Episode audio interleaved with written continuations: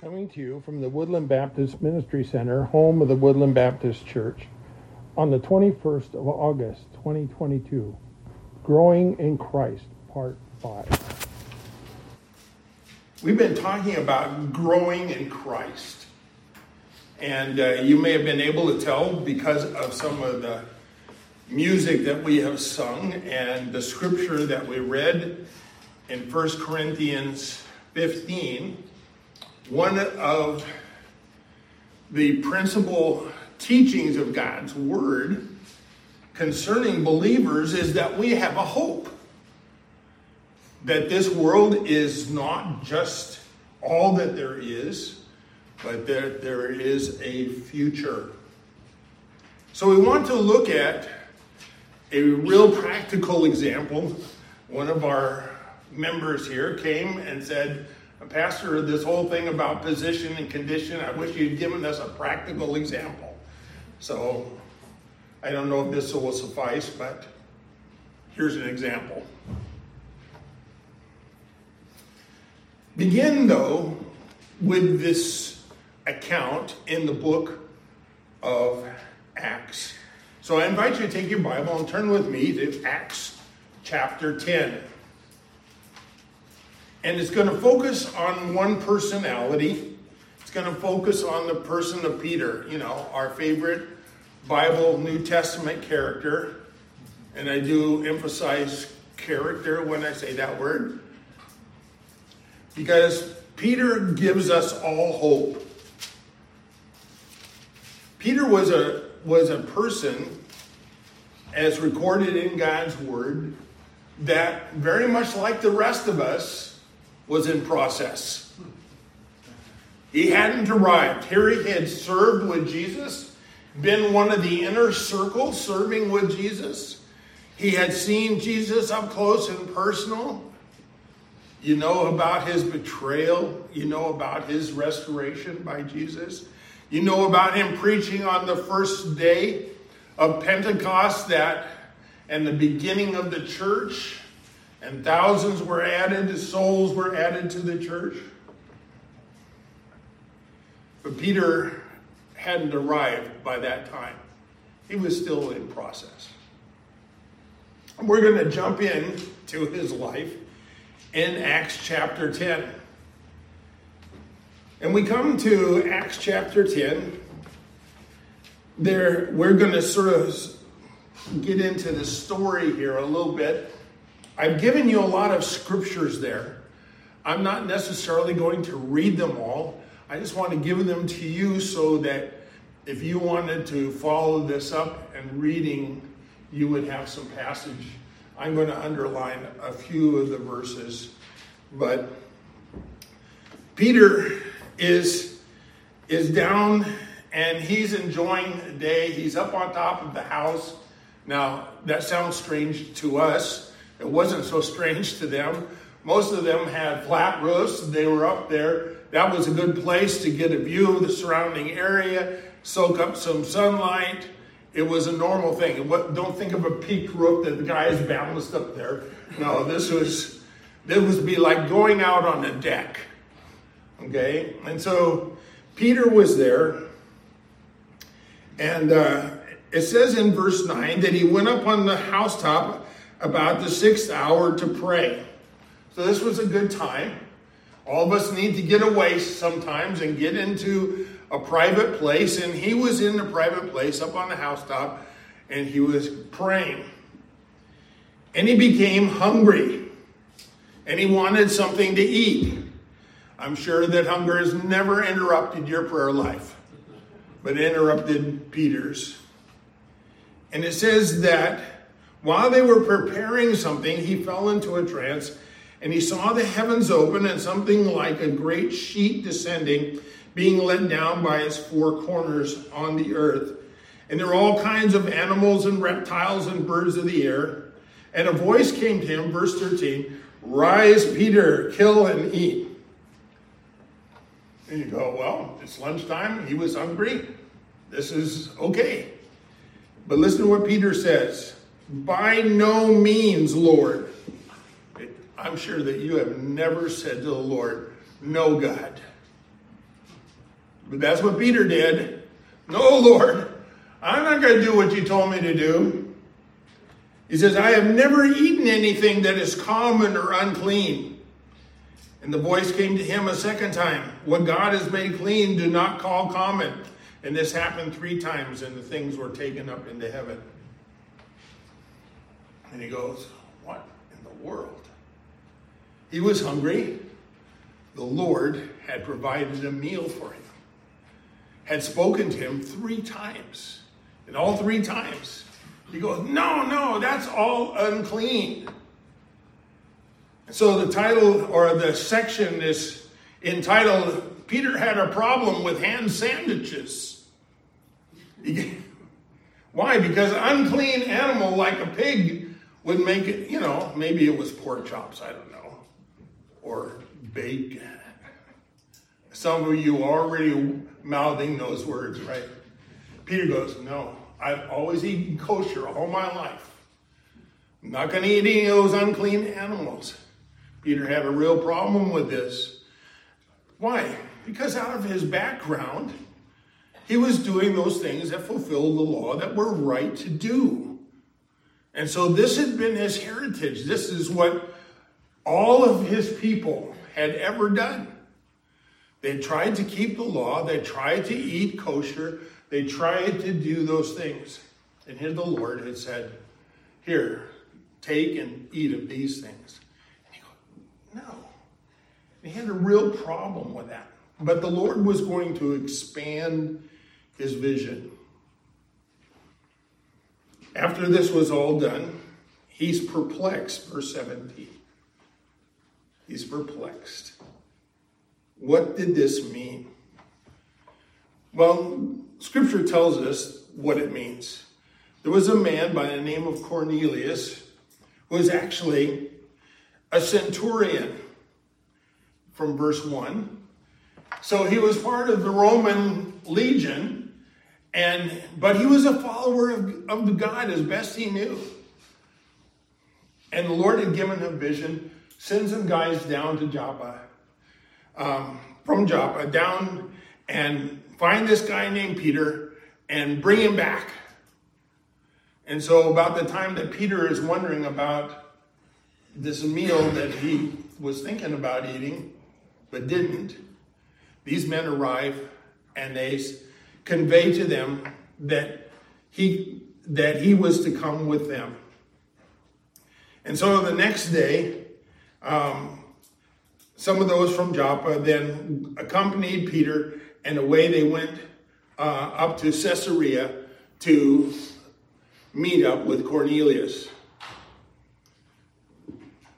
And I want you to note that Cornelius had prepared by inviting relatives and friends in. And it says in verse 25 of chapter 10 when Peter entered, Cornelius met him and fell down his feet and worshiped him. I mean, if this was a spokesman from God and he had been told to go and get him, this would have been a, a natural reaction. And Peter said, Oh, wait, wait, wait. Stand up. I too am a man.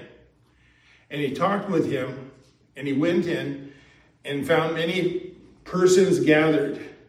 And he said to them, You yourselves know how unlawful it is for a Jew to associate with or to visit anyone of another's nation, but God has shown me that I am not to call any person common or unclean.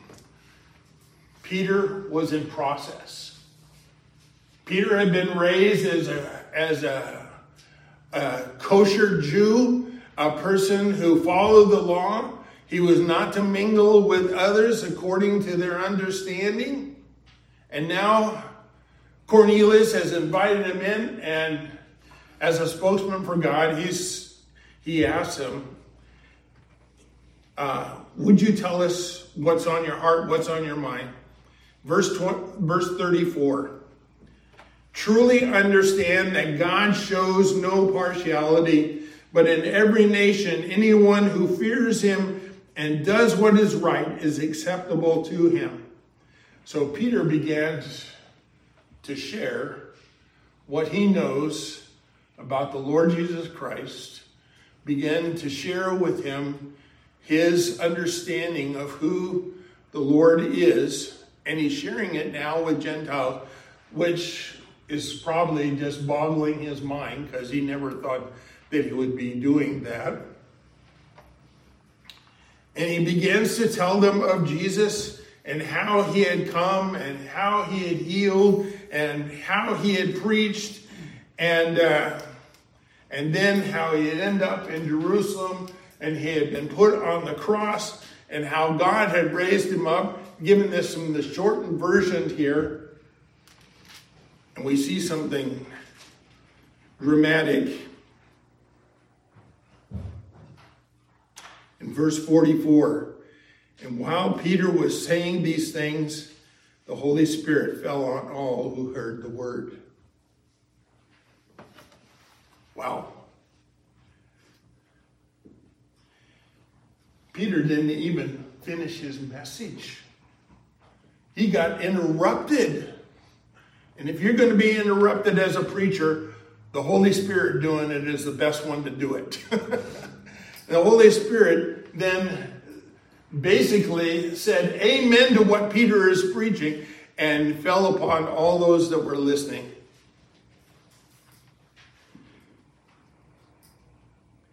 And the believers who were among the circumcised, in other words, the Jews who had come with Peter, were amazed because the gift of the Holy Spirit was poured out even on the Gentiles. Even on the Gentiles. Amen. Praise God. Most of us, maybe not all, all of us, fall in that category. And they were hearing them speaking in tongues, extolling the Lord. And Peter declared, Can anyone withhold water from baptizing these people who have received the Holy Spirit just as we have? And he commanded them to be baptized in the name of Jesus Christ. And they asked him to remain some days. Peter was in process.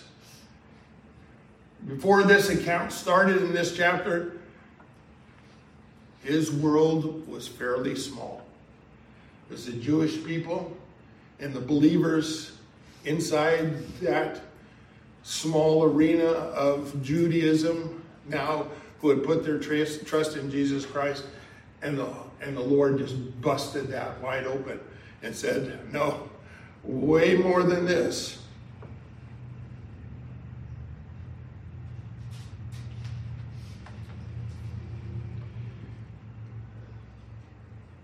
the epilogue of this part of the story is that Peter then reports back to the church in chapter 11. And we're not going to go into that because he basically recounts everything that's in chapter 10. But I want you to look at verses 17 and 18.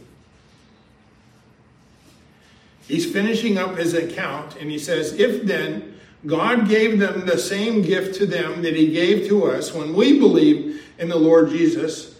Who was I that I should stand in God's way? Should I get in, get in the way and stop God? He said, No.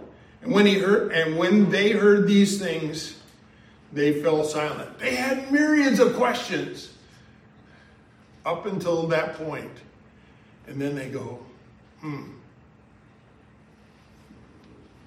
And they glorified God, saying, Then to the Gentiles also God has granted repentance that leads to life.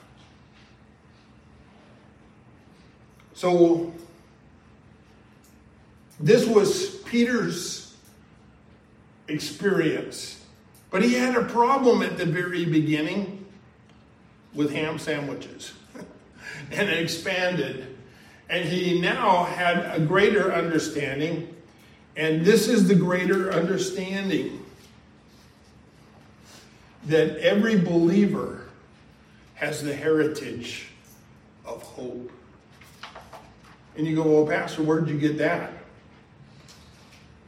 There's a couple of passages that I've listed here for you. But I would like for you to turn to Ephesians with me, Ephesians, the first chapter, and we could see this doctrinal statement that is given by Paul to the church at Ephesus and, and fills out or flushes out what Peter had just experienced in the book of Acts. In Ephesians, the first chapter, as Paul is writing to the church at Ephesus, he gives just some wonderful teaching, some doctrine, some, some statements about who we are in Christ. All those things have to do with our position, our relationship with Jesus Christ. In verse 15 of chapter 1, we read this For this reason, talking about all what God has done in the life of those who have put their trust in Him, he says, For this reason, because I have heard of your faith in the Lord Jesus and your love towards all the saints, I do not cease to give thanks for you, remembering you in my prayers, that the God of our Lord Jesus Christ, the Father of glory, may give to you the spirit of wisdom and of revelation of the knowledge of Him. In other words, He says, I want you to know who you are and who you are in relation to Him. And we talked about that last week as being our position in Christ. Having the eyes of your heart enlightened, that you may know what is the hope to which He has called you and what are the riches of his glorious inheritance in the saints? And what is the immeasurable greatness of his power towards us who believe, according to the working of his great might, which he worked in Christ when he raised him from the dead, seated him at the right hand of heavenly places? Apostle Paul, would you please put a period in it somewhere? He's so enthusiastic about declaring God's greatness and the greatness of God's provision for believers who put them their trust in him. He talks about in the midst of this in verse 18 that you may know what is the hope to which he has called you. He says this isn't all. When we do a Passover Seder, there's a little song that's sung. We very rarely sing it, but the words are Dayenu. It would be enough.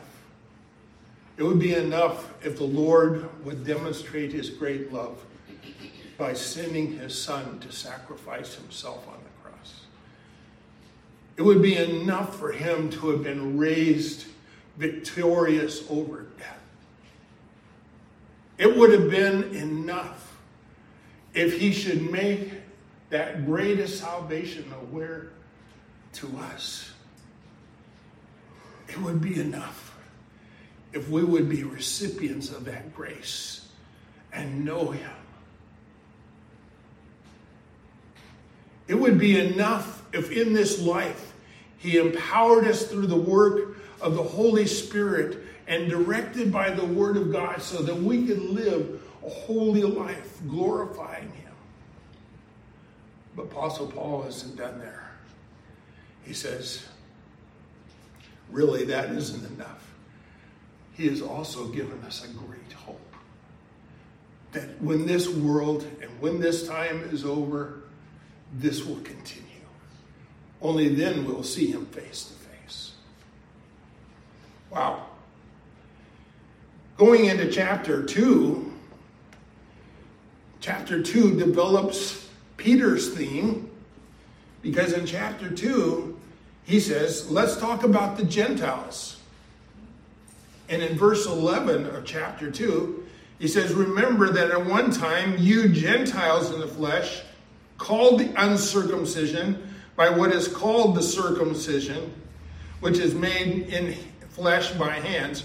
Remember that you two at that time were separated from Christ alienated from the commonwealth of Israel, strangers to the covenant of promise, having no hope. So, hope is the heritage of all believers. It is, it is part and parcel not only of the Jews, like Peter, but also of the Gentiles, and Peter became aware of that. Then the early church became aware of that as Peter recorded, reported back. And then as they went and turned around and started sending out missionaries beyond Peter, Paul and Barnabas, Paul, Silas, what they were sharing the good news, which included the message of hope.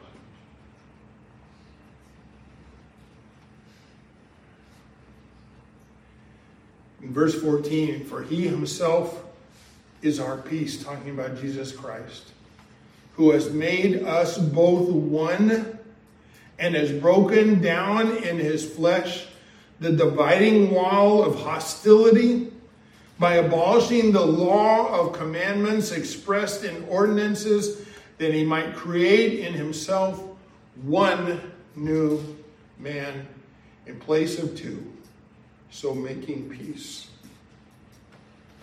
Paul, as he's writing to the church at Ephesus, says, This, this hope that we have is not the exclusive property of the Jews alone. It's for Jews and Gentiles. And so, what we see in this opening segment about the position, Paul writes about, and Peter experience this expanding truth. It wasn't new truth, but it was new to him truth that God was interested in all who believe, both Jews and Gentiles, so that they might all have hope.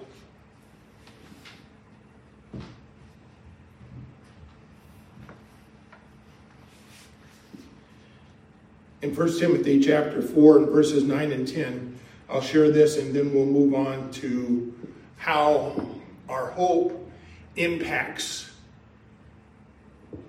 our lives. It says the saying is trustworthy and, and deserving of full acceptance. For to this end we toil and strive because we have our hope set on the living God who is the Savior of all people, especially of those who believe.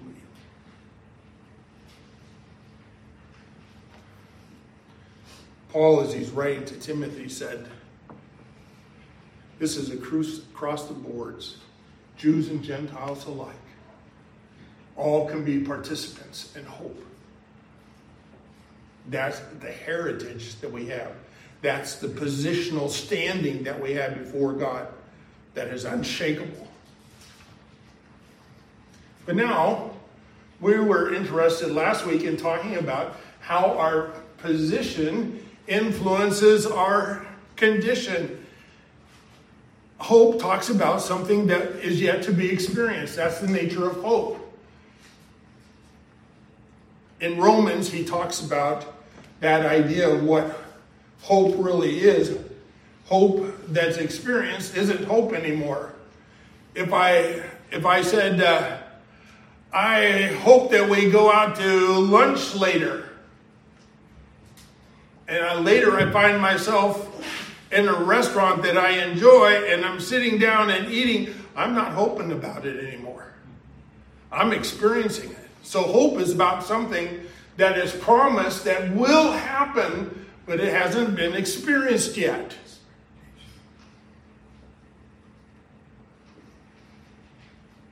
So we have this glorious hope.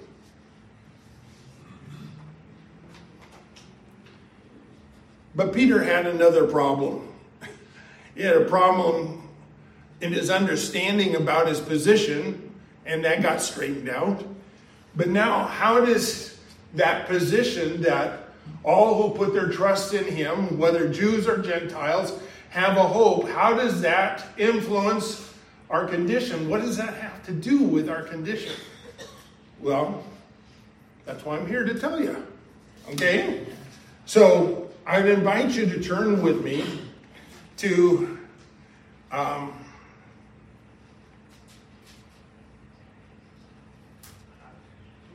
the wrong passage. Uh, I hate when I do that. Type up my notes and I know that when you guys type stuff into Facebook, you never misspell words. It doesn't create things for you. That's reserved for pastors. Only pastors get that kind of stuff. Well, I believe I believe that what I wrote was Acts, but I didn't mean to write Acts. I meant to write something else. I'll see if I can find the right thing real, real quick. This, this pause for station identification.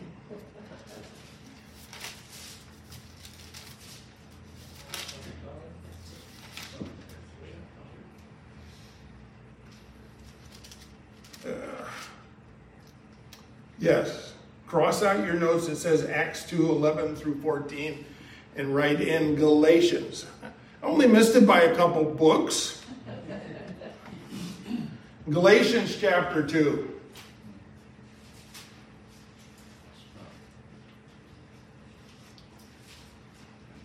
Before we saw that, and I think this is one of those divine connections, anyway, that Peter had a problem with ham sandwiches before, right? The introduction to for Peter to a ministry with the Gentiles had to do with this meal that was let down, right? So now we're in Galatians and we're back to food and Gentiles again. So turn with me to Galatians, not Acts chapter 2, Galatians chapter 2. And we read just this short section and we'll make some points here. It says, And when Cephas came to Antioch, that's another name for Peter, he says, I opposed him to his face because he stood condemned. Peter's being uh, talked about by Paul. He says, For certain men came from James, he was eating with the Gentiles. Ooh. Remember before he had a problem with ham sandwiches. Now what is he enjoying? It's easy. In Antioch, it's got to be the world famous Antioch pork ribs. You've heard about those, right? And their secret sauce? Well, anyway. So Peter now has jumped into it, and he's going from house to house, and they've got barbecues going, and he is sharing in all this stuff.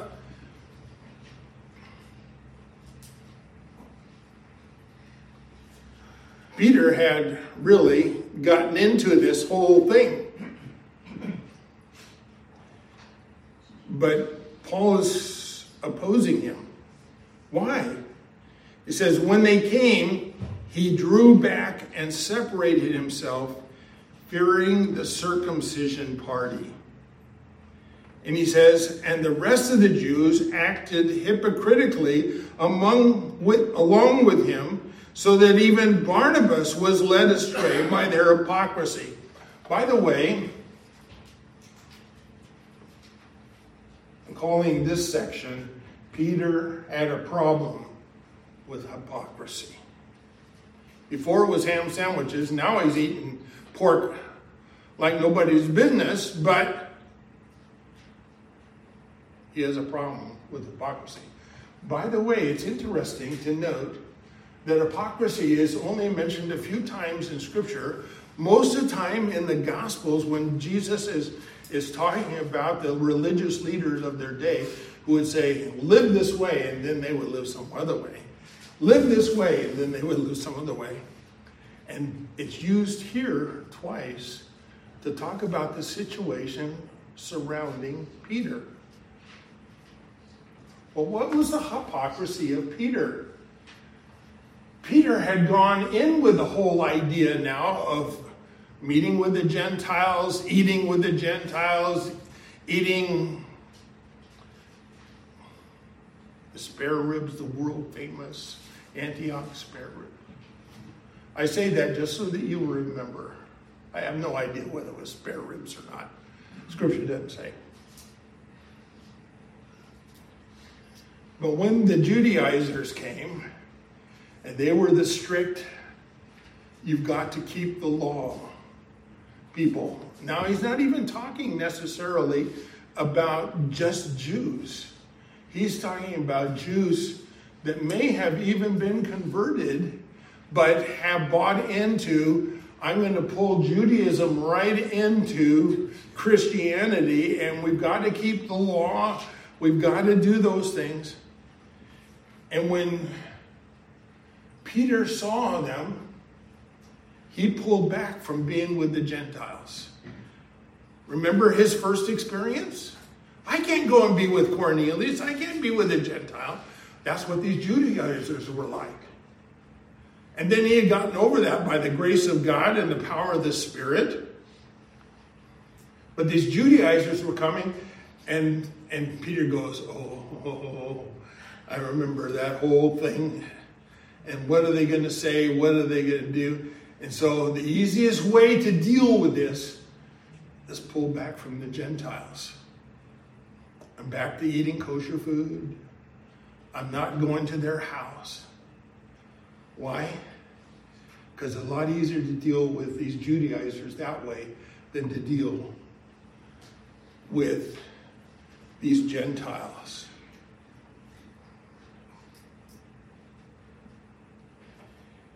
Verse 14, but when I saw that their conduct was not in step with the truth of the gospel, I said to Cetus, Cephas, before them all, if you, though a Jew, live like a Gentile and not like a Jew, how do you force the Gentiles to live like the Jews? In other words, he says, You have come to the understanding, you come to the realization that you don't keep the law as a way of living righteously before God. Is there anything wrong with the law? No. But that isn't the measure of performance where we're approved by God because of our performance. No. He says, if you couldn't do it, why are you going to ask the Gentiles to do what you couldn't do? But there's a bigger problem it's the hypocrisy of Peter. The hypocrisy of Peter. Let me ask you a question. Have you ever had the problem of doing what you knew was right to do because the group in which you were with, their influence on you was great enough, peer pressure to expect you to act differently, and so you went against what you knew was right to do and did what you thought that they would like for you to do? Well, I didn't see any hands raised. Well, I didn't ask you to show your hands because we all would put our hands up. Had a problem with hypocrisy. Was he living according to his position and what he knew? Were they would the, would the Gentiles join heirs with, with Peter and the and the Jews in Jesus? Were they were they fellow brothers and sisters in Christ? Yeah, but what was he doing? He's withdrawing from them. Was that right? Absolutely not. And I love Paul called him. Says, How can you ask them to be this way when you can't even be this way?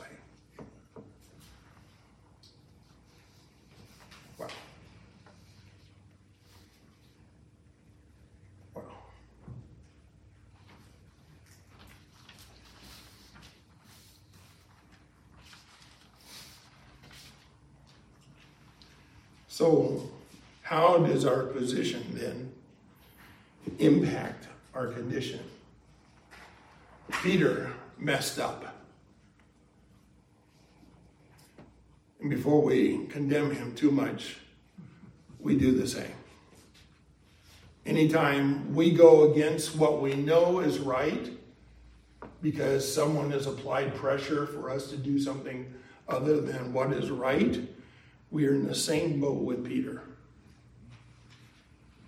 But scripture tells us at this point, and Paul points it out, you've got to live according to your position. The Jews and the Gentiles had the same hope. How can you withdraw from one and cling to the other? doesn't work that way. They're together in this.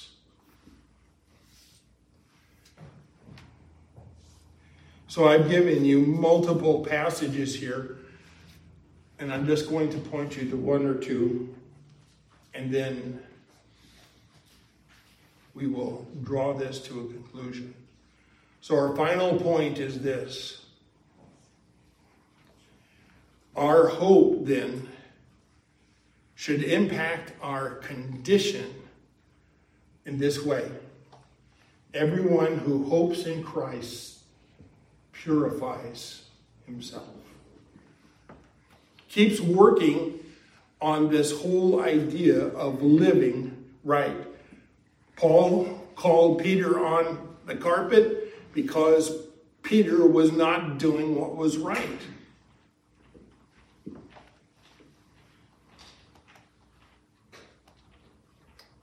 In 1 Peter, a letter by the same author, at a later time wrote these words Blessed be the God and Father of our Lord Jesus Christ. 1 Peter chapter 1. According to his great mercy, he has caused us to be born again to a living hope. Through the resurrection of Jesus Christ from the dead, an inheritance that is imperishable, undefiled, unfading, kept in heaven for you, who by God's power are being guarded through faith for salvation ready to be revealed at the last time. If that isn't talking about hope, I don't know what is.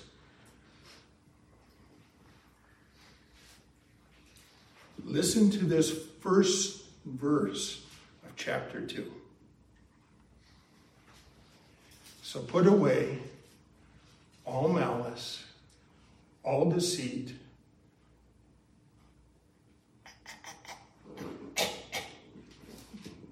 and hypocrisy, and envy, and all slander.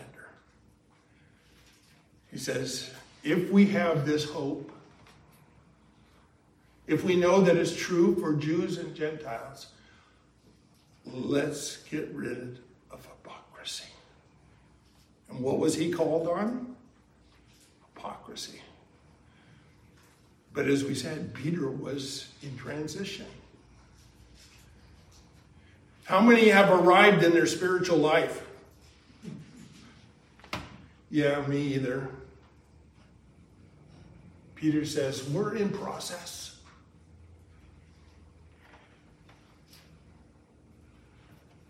There's several other passages here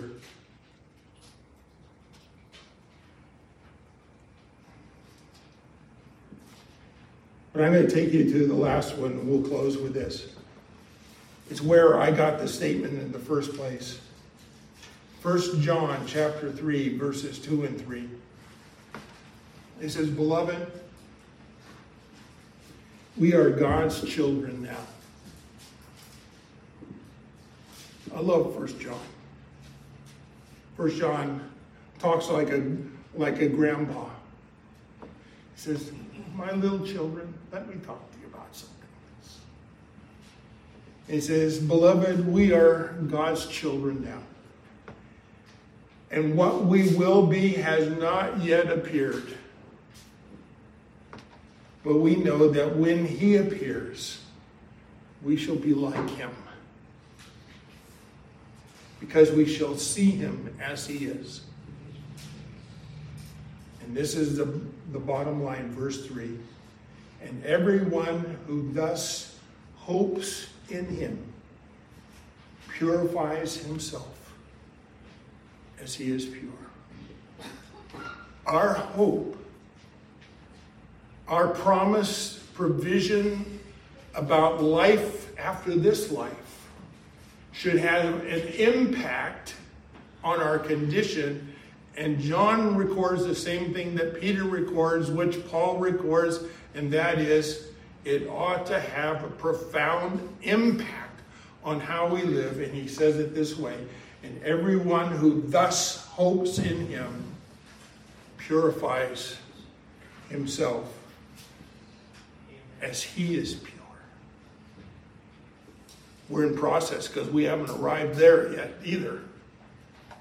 So they're sort of a practical demonstration about how a truth, a positional statement about who we are, a doctrinal thing that we can bank on impacts our daily living, our condition.